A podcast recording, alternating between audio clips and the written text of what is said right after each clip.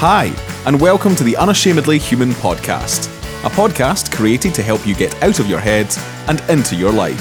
That is, if you want to have more fun, freedom, happiness, peace of mind, and success whilst squeezing the juice out of every area of your life. Join Jacquie Forde every Thursday and listen in to her warm Scottish tones, wise heart, and wonderful sense of humour as she interviews guests and discusses what it means to be unashamedly human.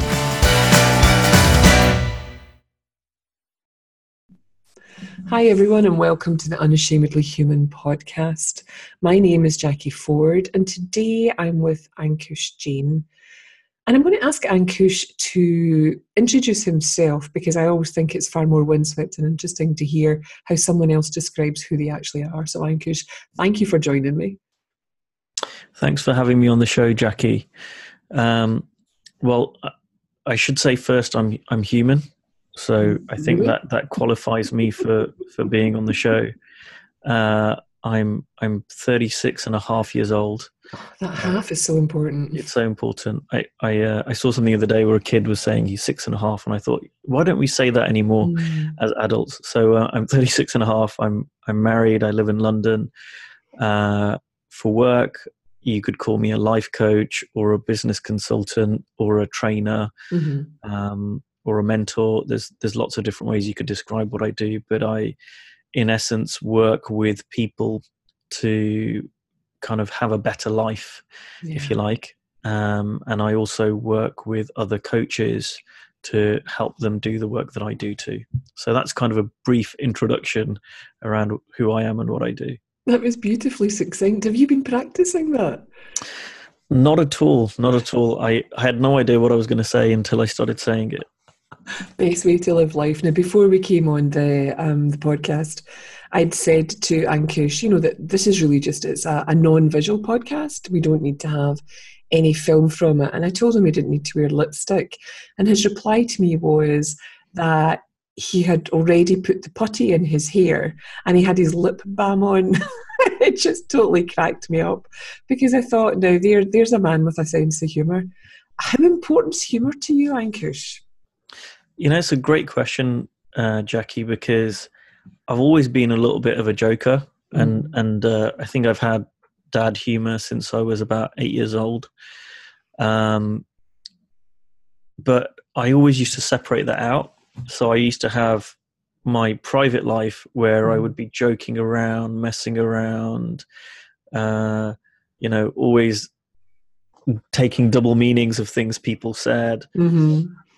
and um, and then there was my professional life where you know this this is different now i'm a professional now the serious face has got to come on um, and and that was before i became a coach i used to work um, in a large building materials company which i joined as as a uh, as a graduate and mm. it was mm. funny because actually in that organization one of the bits of feedback i got on on my graduate scheme was we know you're good right like you don't need mm-hmm. to we want to see more of you and, and I was really fortunate for that because not every organization is like that. Mm. Um, and and I found that similarly with my own coaching that I think as the years have gone by, I've allowed more of my sense of humor to kind of intermingle, mm-hmm. and and there's less of a boundary between my my kind of personal life and my professional life. Describe your sense of humor. Uh, it depends on who's asking. Some people would say it's terrible, and some people would say it's very funny. But like like beauty, it's uh, you know, like I say, beauty is in the eye of the. Yeah. so. I, you know, the sense that I'm getting from Ankush is it's, it's very dry and a very ironic type of humour, which I absolutely love, and a lot of people don't actually get. That that's very true. That's very true. I uh, I used to judge people by their ability to find me funny. So that was uh, that was uh, that was one of my my my own filters many years ago. But uh, I've I've learned to be more accepting now. Of, oh of God, that's so sweet of you to be more accepting of your other fellow human beings. Now you've been on a journey, Ankush, and I know that because we you know we've known each other for quite a long time, and you know probably sort of seeing what each other is doing um, with our work, etc. But I'm really, really interested in that kind of defining moment where you decided you didn't want to stay where you were working in the, in, in the buildings work that you were doing and, and what made you make that change towards coaching? That's that's a really good question. Um, it was I can tell you exactly when the moment was. Oh wow! Because um, it was 2012. Uh, it was end of August. It was a Monday evening, and I was cooking. And about two years earlier than that, I'd done an online program for men, mm-hmm. which was around relationships and dating. And I'd come out of a you know a failed relationship if you like and i was like i really don't get relationships and so i did this online program but it really wasn't much to do about relationships and datings it was more of what i would call a men's leadership program and week one was uh, it was a 13 week course and week one was all about you know what do you want your life to look like mm. and i had realized up until that point i'd never really thought about that consciously. I'd had ideas like, oh, I need to do well, I need to mm-hmm. earn a mm-hmm. lot of money, and whatever else, but I hadn't really ever, uh, and as this course put it, designed my life. I'd never designed my life. And so for the next two years, I tried to do that, and really? I, I, was I was just trying a lot of things out. Mm. So I got a little bit into photography and a little bit into you know different things mm-hmm. and then two years later it was this weekend and i went right i'm going to figure this out i'm going to think this question to death and there was something i read online about just keep writing stuff down until you refine mm-hmm. it mm-hmm. and so i spent this whole weekend from friday night i came back from work all the way through till sunday night and i thought about it and thought about it and thought about it what do i want to do with my life what do i want to do and nothing came up and on sunday night i was you know, I thought myself to death. I was like, oh my God, what? I real, still can't come up with an answer. And everything I came up with was just like, it was just uh, meaningless. Like, mm. I want to be a man who inspires other people and, you know, blah, blah. And it just didn't mean anything. Yeah. And so the next day I went to work and I was a bit down, but I thought, well, I'm no worse off than I was on Friday. Mm. I didn't mm-hmm. know what I wanted to do then. I don't know now. And that evening, as I was cooking and I'd totally forgotten about the question, I had this eureka moment. And it suddenly occurred to me, why don't you be a coach? And when it occurred to me, it made complete sense because really my only hobby in the preceding 10 years was personal development. Ah, okay. Right. But I'd always, that hadn't been in my conscious awareness. Like, no, no, that's something I just do for fun. That's just something I do mm. for me. Mm. I don't want to be a coach.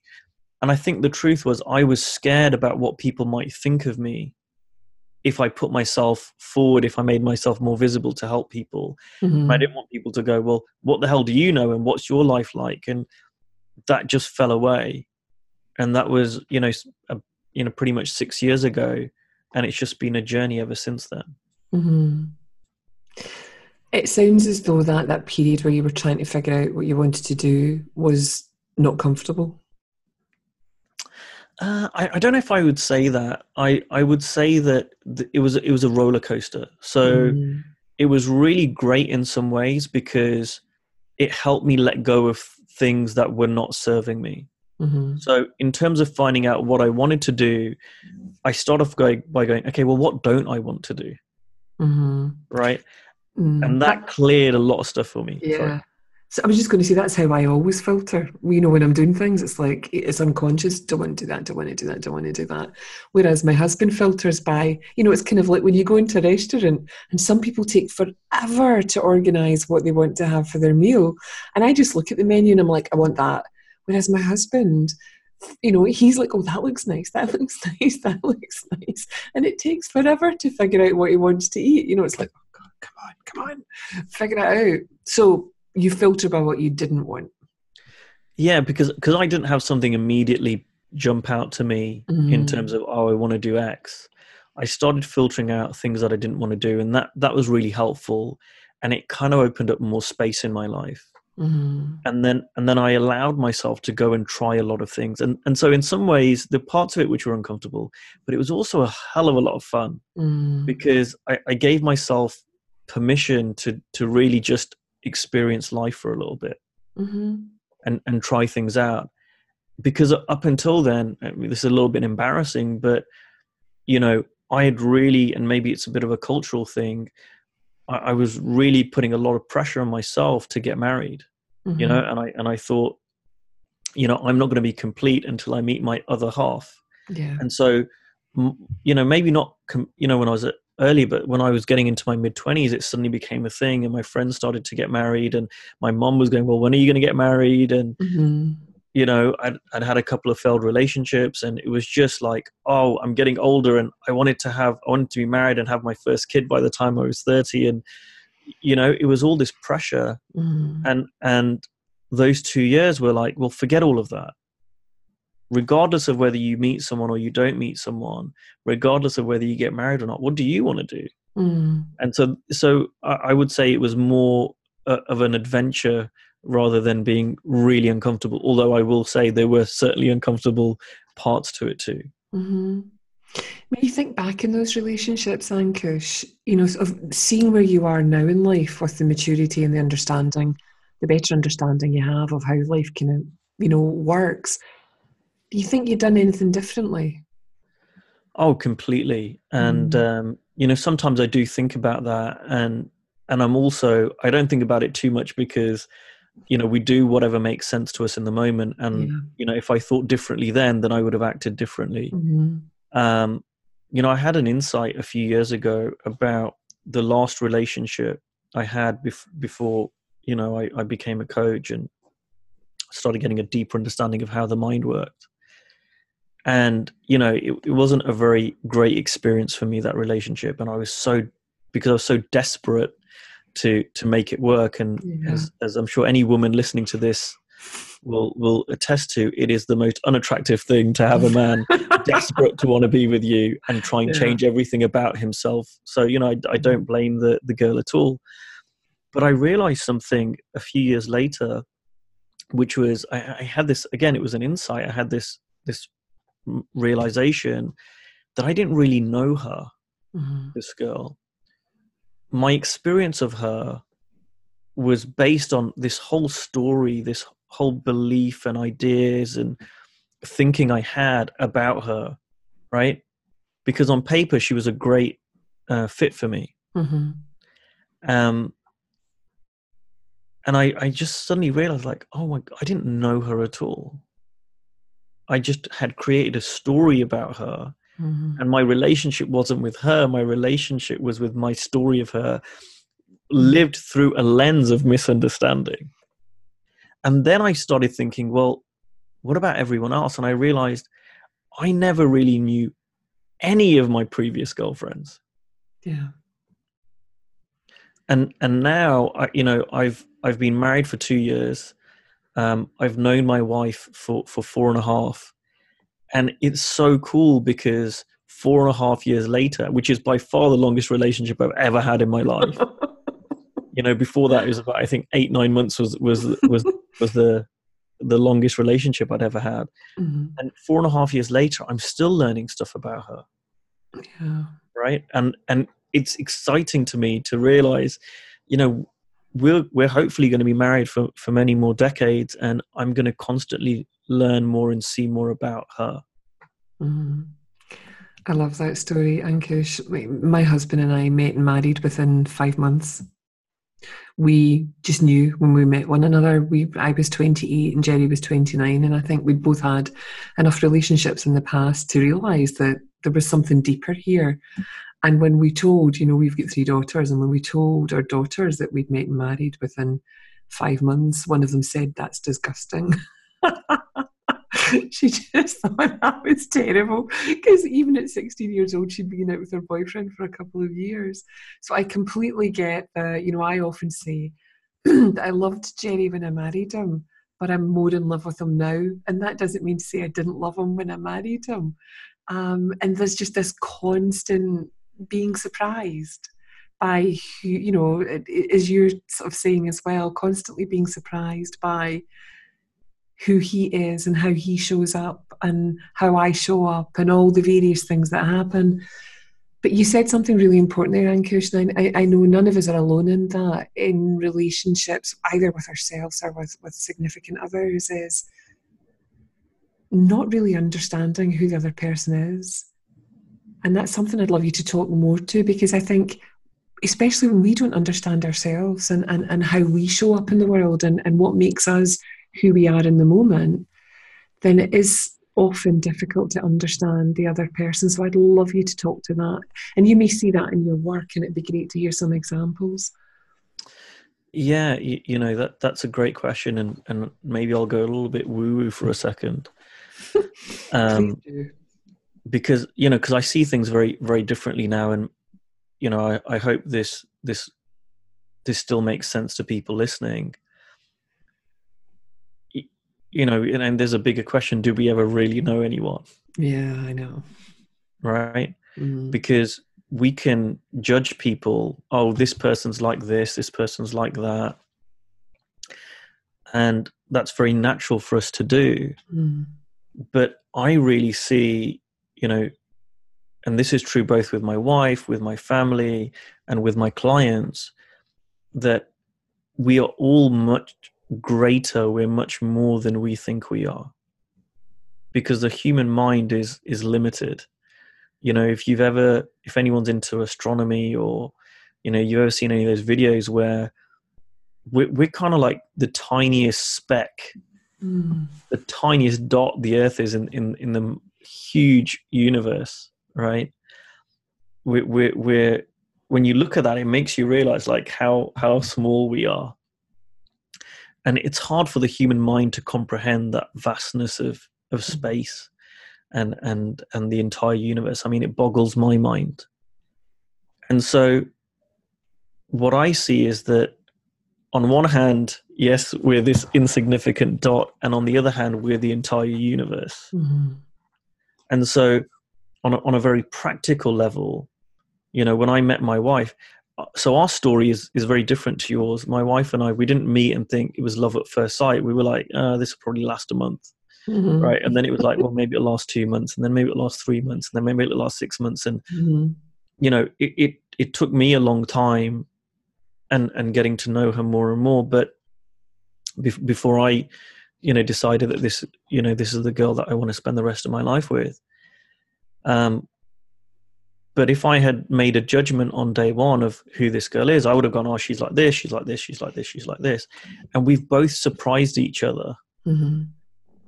because, you know, I've surprised her in, in, you know, I guess that's part of my profession. I'm a coach, you know, I'm, I'm looking to always grow as, as a human being, but she's been surprised by that, some of the changes I've made in my life. Mm-hmm. And, and I've been surprised at her in ways that she's changed. So what we perceive of a person in any given moment is just is just one one view, one one snapshot, one opinion. And really what is possible and I guess this is why I'm a coach, right? I believe that anyone can have a, a nicer life, anyone can have a better experience of life, anyone can achieve more if they want to. Mm-hmm. So, um, and often the people who I'm talking about, they don't even know that. Sometimes I feel I see, or a lot of the times I see more potential in the person I'm speaking to, um, more more love, more more spirituality, you know, what, whatever. I see more of that in them than they do. Yeah. And part of my job is to help them see it. Yeah.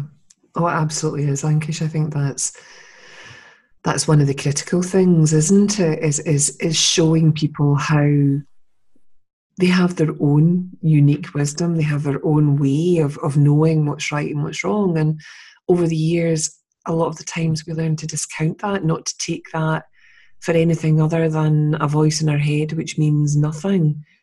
And conventionally, that's the way our education system teaches us. It teaches us intellectually rather than spiritually.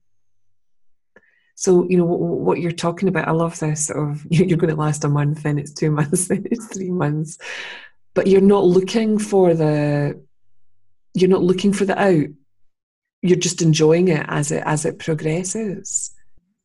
I mean, do you know that often that first sort of period where you start living together after you're married, what was that like? Because often that can be quite a, a tempestuous time as you learn to compromise. Oh yeah, it was terrible. you know, it's, it's, it's uh, people would ask us when when we first got married, like how how's how's married life, and uh, and I was like, you know, the funny thing was, if if single people asked me, hmm you know, how, oh, how's married life? I'm like, you know what? It's it's it's been it's been tough, hmm right? Like the first few months because we hadn't lived together for any length of time. hmm It's like you know, it's tough, and it's not anything big, right? like Oh, never is. not all the big stuff, but it's, It's, like it's oh, the dishes and the washing. That's exactly what I was about to say. She like wants to load the dishes in a certain way and gets really annoyed, and I'm like, "You're overloading the washing machine," and you know, it silly things that Mhm. we had differences of opinion on, but we were both really certain we were right. And and when I would talk to married people, Mhm. and they're like, "Oh, so how's married life?" You know, ooh, newlyweds. I was like, you know, you know, it's tough.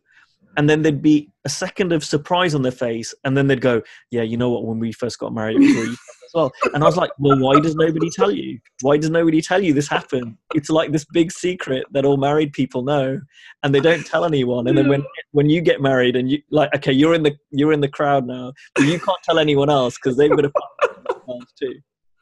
It is. It's, it's, it's. I'm watching my um my oldest daughter is is living with her fiance, and they're getting married next year, and it just it cracks me up, Anke. She really cracks me up, you know. And and last week I was over helping them at their house because they were getting a bathroom refitted, and while I was there, you know, I was doing a bit of work, but I sort of cleaned the house and tidied up and did the washing and made soup and blah blah blah.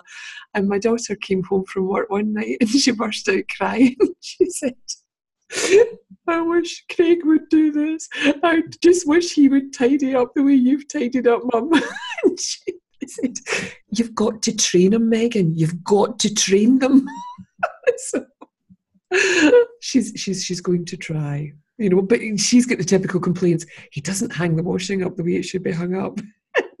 you know, he he doesn't clean his dishes, and you just think, oh my god, seeing the scale of things, you two are the perfect match for one another you so obviously you love one another you know but there's just as you say there's just this little period of of adapting really isn't it to, to one another's habits Yeah, and and you know it's it's funny because um we you know before we started talking you, you were asking me about the men's work and stuff that I do and yeah a lot of men have this thing and and it's ego, right? Like Mm. no you can't you know you I remember someone saying, you know, men are like lions before they get married and then they get turned into house cats, right? and then and then women resent them for being house cats because they're attracted to them because they were lions, right? right okay uh-huh. and and so there's in in that kind of community in certain men's communities there's this whole thing of right like not backing down and you need to stay as this lion and yeah whatever else and and i had elements of that too which guess what just caused more friction hmm and i really saw things as either i you know stand my ground but but i'm i'm not losing who i am and you know i'm going to retain the you know uh, that attraction between us right? Mhm, mhm. or I, I kind of give in and, and do what she wants, but then but then I'm less happy, and then she's going to end up resenting me, and so then I create this impossible scenario for myself, which a lot of guys do, yeah and and it doesn't need to be like that. It's not; those are not the only two options, and I and I realize now that if I can put my ego to one side, that let's say I stack the dishes in a certain way, right? Does it really hurt me to change them? It's not a big deal. Like Yep. it really, really isn't. Mhm. And and if I can put my ego to one side, I can try certain things. And often, I'll, I'll tell you one one. My wife will kill me, but one of the things that we argue about is cooking. And I've I've never cooked. I, I went through university and relied on on packages from my mom being sent up to university i'm And- sure you're not alone in that Ankush and and you know when I was living in London as a as a singleton before I met my wife, you know it was lots of trips down to the chip shop and uh, very very unhealthy eating. I, I rarely cooked, Mhm. And so when we got married, you know that was a, like a source of contention because my wife works, I work, and she's like, well, why do I always have to do the cooking? And sometimes I'd help her, and sometimes I'd just be really into my work that, you know, and she just wants to get on with dinner. And so we argued, have have argued about it, and it was only recently that I I just stopped and thought about it. Mm. And I went, well, what's going on with you, Kush? I like forget her. What what's going on with me? Why am I not cooking? You know, rather than going, no, I'm going to stand my ground and, you know, whatever, whatever, whatever. Well, why am I not cooking? And I went, well, I'm not very confident at cooking. Mm-hmm. And I don't like admitting that. Mm-hmm. Right. Oh, I've got this story. I'm no good. I'm not confident. And then I realized it's not really confidence, it's competence. Mm-hmm. I've never I've never taken the time to learn how to cook. And all of a sudden this huge source of contention in our relationship changed because I went up to my wife and I said, I've got a request, right? Mhm. This is coach language, right? I said, I've got a request for you. She said, What is it?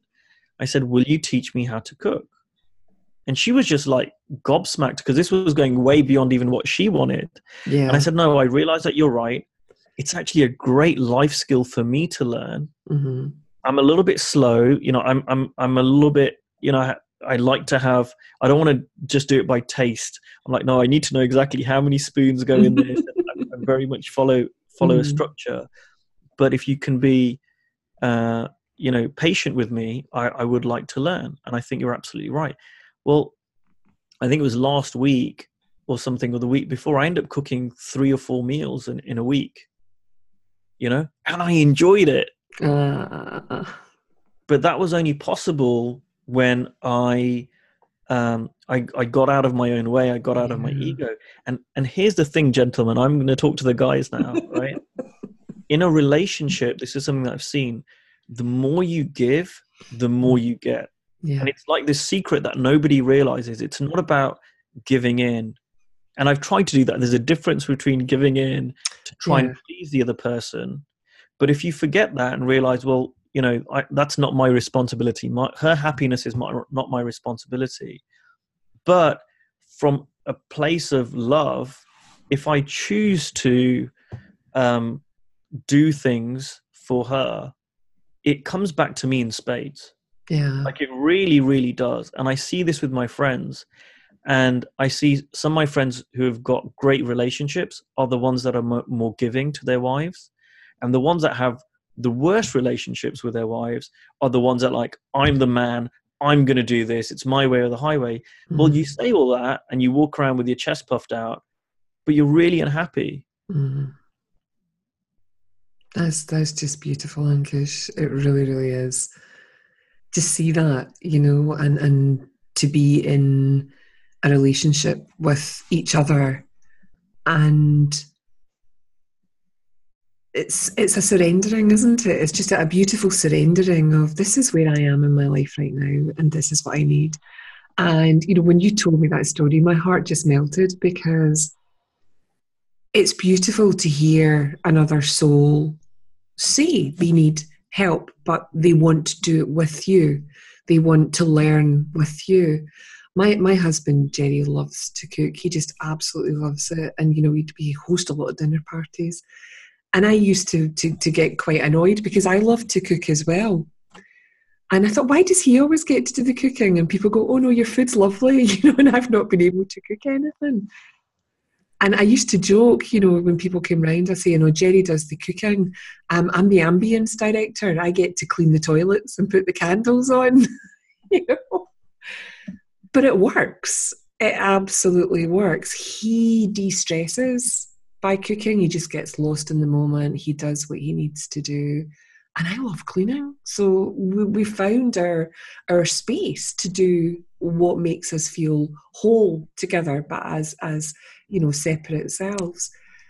I'm really, really interested, Ankush, and as I said at the beginning um, of the podcast, I love that you're doing these these powerful men's immersions, and I'm really, really, really interested in in finding out sort of where was the inspiration for that, and you know, how are men presenting to you? you, you know what? It's been it's been again one of those things that unfolded. I wish i could have i wish i could tell you you know what? I had this grand plan and i wanted to do this and i wanted to do that and it's all Yeah. going according to plan but that would be a complete lie. Um you know i was coaching for a couple of years and i went to an event where it was for coaches Mhm. and one of the exercises was write down who your last 10 clients were so i write them down and i realize i think eight or nine of them were men Mm, and I was like, oh, I hadn't seen that. And there were also men who who were from kind of tended tended to be from communities, online communities that I'd been involved in, where I was looking to understand dating and relationships because I had a misunderstanding that Yeah. that's what I needed to understand to be happy. And so I was like, oh, okay, this I seem to be resonating with this community, which makes sense because I was one of them. Mhm. And so I kind of started focusing on that and I started this Facebook group called the Powerful Men's Group. And and very soon after that, I decided to do a group event in in London. They weren't called immersions in those days. And I'll be honest, again, it wasn't from any clarity. It was I didn't want to do group events. I really Right. liked Uh-huh. doing one-on-one coaching, and I thought, oh, I'll let other people do groups. I'm not interested in that. And then I just thought, well, let me do one. And it's always the way. Every time I say I don't do X, I end up doing that next. And um, and it was just a cheaper way to work with me, right? Because when you do a group, Yeah. you charge less money than if you do one-on-one coaching. It wasn't any any Mhm. kind of divine inspiration or anything like that. And I did my first event, and it was two days, and it was in my lounge in London. And I was actually ama- I was really amazed at how good it was. Right, like I wasn't expecting it to be that good, and I was like, "Hey, this is quite good. I'll, I'll do another one of these." Mhm. And that's when I I changed the name to an immersion. I did it for three days in Birmingham, and I got a proper hotel, and I was like, "Okay, now I'm properly going to do it." And and it was amazing to me because it was and i did it people ask me well why do you do it for men why don't you do mixed groups Mhm. and and i don't have this thing about like exclusivity or whatever and i've done women's groups too Mhm. but for me i find that men uh, culturally and this is a generalization but they don't like to open up very easily because the way men bond with other men is men is by taking the piss Yeah. right? Like if you want to bond with a guy, you know, you'll you'll kind of make fun of him. That's the Mhm. way men tend to operate. So men very rarely are vulnerable because I think there's a fear of well, if I say, "Hey, I'm having uh, trouble in this area of my life," it's it's not somehow not manly. It's somehow Yeah. you know they shouldn't be doing it, or you know, guys will just say, "Oh, you know, chin up, mate. Let's go for a beer." So I created these events, and and for me, I, what I say is, I really just hold a space. Mhm. That's what my job is to hold a space, create a safe space for people to open up. And I was really surprised that when men feel safe in that environment, they'll have conversations that I know for a fact they would not have if there was even a single woman in the room Mhm. and and what what's happened is over the years i've been running these now uh, you know that first event in my lounge was 2014 so i've been doing these things for four years and they've kind of grown from three days to four days. The next one's going to be five days. And um it, it- it's i've learned a lot from being part of that and i get as much out of them as as the other men too you know? And um it, it's a funny thing because a lot of guys that come they don't know why they're coming originally so they'll have an idea why they're coming and when they get into the room they're like you know what i don't really know why i'm here Mhm.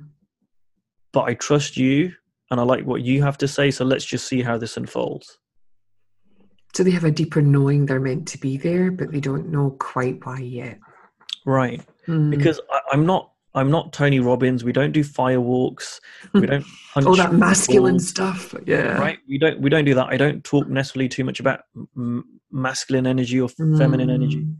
I don't do what you know virtually every other men's event is about. We don't go into the forest and you know, 'cause- and you laugh at this thing. Yeah, yeah. we don't do any of that because for Oh. me, um, what I want to show people is is their power really comes from inside of them. Mm. And this isn't just some woo woo nonsense. I mean, I have seen people change unbelievably, Jacquie. I mean, Mm. like, it shocks me still. There was one guy who came from abroad. He flew in. A lot of people fly in for these. They, they come from all around the world, and he was he was really overweight, and you know he he was really in his head. And I'd coached him a little bit, but I wasn't really aware of his full story. He hadn't Mhm. told me. And when he arrived, he told me that what happened to him years earlier. He was a young guy in his 20s, but years earlier, he'd been stabbed, I think, 13 times by his ex girlfriend. Wow. Um, so he he was in a great relationship. They split up. She said, "Let me Mhm. return your stuff." They met up at late at night, and she stabbed him with a sci- pair of scissors.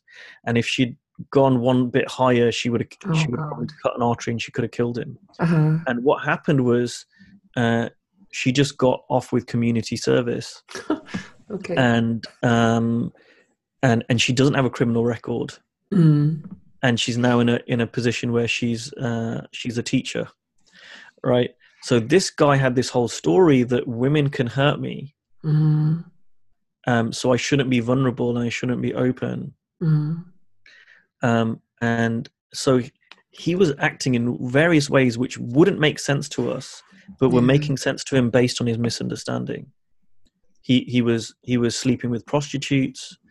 Uh, he was because he wanted to have you know physical connection with women, Yeah, but he couldn't have a relationship because he was Yeah. scared. So that was safer. Mm. Um, he was overweight because again he was he was eating a lot to make himself feel better yeah. right? Like massively overeating. Mm. He was eating twice as much as everyone else on, on the course. Mhm. Um, and there was all sorts of other stuff going on with him. And and feeling not good enough and insecurity. And the first two days he was really resisting me. Mm. Like he was really resisting. And it the reason I do these over several days is I know you can resist me for a day. Mhm. I know you can resist me for two days. But by the third day, your ego collapses. Yeah. and on the third day he just he was a different person. He looked different. And from that day he i mean we would go out for lunch and we'd order a pizza and he'd eat about three pieces and he said i don't know what's happened. I just don't feel hungry anymore. And this guy had the biggest appetite. And i saw a picture of him you know a few months ago so that he, this was you know a couple of years ago and like so in about 18 months later this guy's half the size you know um, he got promoted within within three months he got promoted three times Mm. um, he's he's got a very beautiful girlfriend he's going traveling i mean night and day this isn't just like oh let's point to how the mind Mhm. works and let's feel better i mean we're talking real transformation occurs Mhm. You know there's there's another guy this time who um, flew over from again the middle east um, came to the event uh, is a doctor and physically he did not look like the same person on the final day than i mean you you would have thought they're different people because Mhm. he dropped so much tension off his face he dropped so much um, so many of his stories and beliefs and ideas Mhm. You know and he'd been on loads of personal development training beforehand. I mean absolutely loads. Um there's there's another guy who he's i mean uh, in the in the men's development world they talk about having balance not being too in your head and they talk about higher energy and lower energy and you know as a man you don't want to be too low and Mhm. and and you know go around beating people up and you don't want to be up in your head. You need to have this balance and i never talk about energies but what i know for a fact is this guy's energy went from his head and dropped right into his stomach Mhm. and i could see it and i could feel it uh, you know immediately and everyone else in the room could see it and feel it without necessarily talking about that Yeah. I, I love these stories, Ankush. I really, really do. And, and I love them for several reasons. I love them because what you're doing is very intuitive with the groups that you're working with. And I know that you're taking your cue from what's happening in the room and where people are and what you need to say and how you need to say it and what stories to teach and what stories not to teach or share at any given moment in time. Otherwise, you wouldn't get the results that you're getting. I love that you're bringing men together. Um, like you, I, I, I love doing women's retreats. I do a lot of them. They're called soul shift retreats, and it's just groups of women together, small groups, very intimate. And women with women, I mean, honestly, you know, it'll be the same when you get men together as well. There's just this unstoppable force, this incredible energy of, of, of love and understanding and, and compassion. But the main thing is, Ankush, and you described it beautifully, is holding that space. And it's not a doing, it's a being. And that's what I'm sensing from you is since the last time I saw you, I think was it three three principles conference or something a couple of years ago. I, I can see and feel that in you that you've really dropped into your essence. And that's where holding the space comes from. It comes from absolutely knowing without a shadow of a doubt how you work as a human being and how other human beings work on this earth. And I'd love you to talk to that, Ankush. You know, sort of what is the foundation of what you share and teach? Yeah, you, you know, um, someone asked me, and I, I, often get asked by other coaches, what, what, are you doing? I'd love to do that. Mm. Um, and I find that I'm doing things quite differently to other coaches. And, you know, what I say to people, because they assume I've got some kind of content that yeah, I cover. Strategy or whatever, yeah. And what I say is that there is no content. Mm-hmm. I mean, I do have handouts and I have a pack, but I was speaking to a coach this morning. I said, you know, I spend about an hour on that tops. Mm-hmm. Right? Like, I get some things that might be interesting to discuss, and sometimes we'll talk about them and sometimes we won't. Mm-hmm. That's just there, you know, as an aside, right? Is that there to satisfy the, the intellect, the ego, so that the guys have something? They can go, oh, you know so it stops the because some people get into a bit of a, a, a, spinning mind about there being absolutely no agenda no content. You know when i started doing handouts um, that was the case. I felt mm. like I, I, needed it or people um, said to me you, you need to have handouts and whatever. But what i found is even with those i can just use them in the moment mm-hmm. so I'll I'll pull together certain things which just speak to me, mm-hmm. and sometimes I'll get in the room and I'm like, oh, it doesn't make sense to talk about that. And sometimes it's just useful to have my clients, you know, get out of the room and just go and sit in a quiet space and read something. Yeah. Because some people like listening, some people like reading. We'll, we'll also go for a walk because some people like moving around. So I try and cover lots of different bases. Mm-hmm. Um, but really, there's no content, really. The content for me is the guys in the room. So, you know, you ask me what's the basis of the work that I do. Um, the base of the work that I do, sim- similar to yourself, is something called the three principles, which basically is an understanding of how the mind really works, going beyond the going beyond levels of you know what we want to achieve in the world, going beyond levels of just looking at behaviors. It's going, well, what's behind all of that? What are the stories mm-hmm. and thoughts that drive how we show up in the world? That's my foundation. But I don't even teach that really. What I'm doing is when guys show up, I want to know, well, what's going on with you? Mm-hmm. Because we all have blind spots. Yes. So a guy can show up like one of the guys I told you whose energy dropped, he he had something and I can't even remember what it was, and he started talking, and it evolved from what he thought the issue was to actually he was afraid of offending people.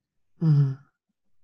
Right now, I know that's based on a misunderstanding. It looked like to him that if he said what he really thought, then he would offend people, and if he offended people, they wouldn't like him, they'd be upset with him, they might even try and harm him. Mm-hmm. So, in the moment, this is not something I've ever done before, but in the moment, I said, Great, because I know that's how life works, mm-hmm. that's how I know everyone's mind works. I was able to say, Who would like to be offended? by let's call him John. Who'd like who'd like to be offended by John? Mm-hmm. Pretty much everyone puts their hand up. Great, John, can you come to the front of the room? Are you willing to play a game? He was. Right. Who in this room do you want to say something to, but you've held off because you've been afraid of what they might think of you? and he knew straight away. He uh-huh. went, Well, right, Matthew. Mm-hmm. And he said something to Matthew, which was, you know, it wasn't socially acceptable per se. like you wouldn't you wouldn't just say it in casual conversation. No. Mm-hmm. But that's not what everyone was in, was in the room for. And he said something, and to be fair, it was spot on. Mm-hmm. and he said it with love and and then you know ev and then he did it and then we said do you want to do one more and then i said do you want to do one and people were like me me me please please offend me me and it we really got to show him that, he had a blind spot in this area yeah he had a misunderstanding around how life worked uh-huh and so that little game that i made up on the spot was just a way of showing him that it was a misunderstanding for hmm him to really see it God, it sounds like there's such freedom in that Ankush, which I'm sure the whole group enjoyed. And and going with your gut. It's the only way to do this work, really, isn't it? Yeah. Now I, I can't plan that. Sometimes I'll do an exercise or something that just occurs to me in the moment Mhm. and it goes really, really, really well. And I'll never do it again Yeah. because it made sense to do it in that moment. hmm Well, you know, in that moment, that it's probably coming from love. It, well, it is. It's coming from love, and it's coming from a deeper knowing that you know you're being guided to do whatever it is you need to do. So you plan on doing more of these powerful men immersions? Yeah, I, I I did three in 2016, but it feels like two a year is is the right number for me because there's a like they're not just well there there's one next March um, Mhm. which is going to be five days, but it's not just those five days. I I do a Facebook group, I give people pre work, they get one on one coaching with me. Mhm. Um, I also do a, a 30 minute coaching session with every guy Mhm. prior to the immersion, which is streamed via Facebook Live into our into our private groups only, the group Mhm. seats. So my whole and this is what's evolved over the years, you know, um, because I really think about transformation. Mhm. I don't want people to come have the seminar high, right? They come, they feel good, they go back to life, and nothing's changed. Yes. So I've really tried to design something that I feel is going to have the maximum impact on those who attend. So Mhm. it's really a full, you know, several month program in in reality. So I, I do two of them a year. The next one's in March. Um, I, I think I already have sold most of the places. There's like two two spots left um, for next year, and then there's one in September. So I typically tend to do the March and September. Um, I've just moved out of this. I used to do them in Birmingham City Centre. We had a really lovely hotel that we used there. It was the same one as where all the footballers stayed, and I don't know anything about football. so we- we'd like walk past these famous footballers, Mhm. and, and someone go, "Oh, do you know who that is?" And I'm like, "No." Like, if they're in the national team, I might know one or two, but Yeah. I have no idea who they are. But but I've rented. Um, I, I've hired this beautiful mansion um, near Worcester Mhm. with 13 bedrooms. It's a mile from the road to the front door. Um, so there's loads and loads of space um, and, and very few distractions. So that's kind of where I'm moving it to next year to, to make it even more, you know, more of a kind of retreat or, or Mhm. taking away, um, you know, I, I call it, you know, mental holiday Yeah. because I think this is true for women as well. But men, you know, they're on emails, they're on text messages, they're on social media, thinking about work or kids, or Mhm. we never get a break. And you know, it's funny because even for me running it, I went on holiday the week before my immersion, and I felt more like I was on holiday at the immersion than I did actually on holiday. hmm Oh, I get that. I understand that. What's been the most surprising thing for you on your journey? You know, in this podcast, you know, we're talking about being unashamedly human. And by that, I mean just being who you are at your essence with absolutely nothing on it, Ankush. In your journey, what surprised you the most? It's a really good question. Um, if I go back to 2012, Mhm. the thing that surprised me the most was just how good life could get. Mm. You know, I started looking into personal development in 2001 when I was at university. And that was what kind of first sparked my interest, you know, in, in personal growth because I was like, oh, life can be different. Mhm. But I never realized how good. By the time I'd got to 2012, like 11 years later, I thought I'd pretty much seen seen it all. I knew there were still things I could learn, things I could see, but I thought at that stage, after 10, 11 years, it's going to be incremental stuff. Mm-hmm. You know, it's going to make life 1% better or 2% better. But the most surprising thing was how how it felt like everything up until that point had been you know just a, a precursor to to everything afterwards yeah and and kind of beyond that what's been surprising is that it's continued to evolve you know so you said the last time we met was two or three years ago yeah. I'd already gone through a massive transformation at that point it wasn't like things hadn't changed for me mm. and yet you know and this happens with when i see people if i haven't seen someone for about six months six eight months people will typically tell me wow you're different mm-hmm. and, and i know and i know i feel it in myself so this is just amazing because life is is great and and yes there's ups and downs but my experience of life is is is so good and i'm so grateful i'm so happy. And yet i know there's just more to come. So i'm i'm you know looking forward to that and seeing more about what unfolds and is revealed to me. Mm-hmm. oh that's beautiful. Well i know all of you listening um there's a beautiful message that ankush is pointing to and explaining to us. Um, and I do hope that you will check out Ankush on his website and find out what he's doing, especially the men, um, because, well, the women too, because it sounds as though what Ankush is, is creating in the world is something that's helping people settle into their true nature, which is always needed. And I'm always grateful for, for when that happens for us all, because as you said, it's the key to living an extraordinary life, really, isn't it? Absolutely. Yeah. Absolutely. So, Ankush, thank you so much. And everyone will be able to find out all your details um, when we put the podcast live. So thanks again, Ankush. Thank you for having me. You're welcome, love. Bye.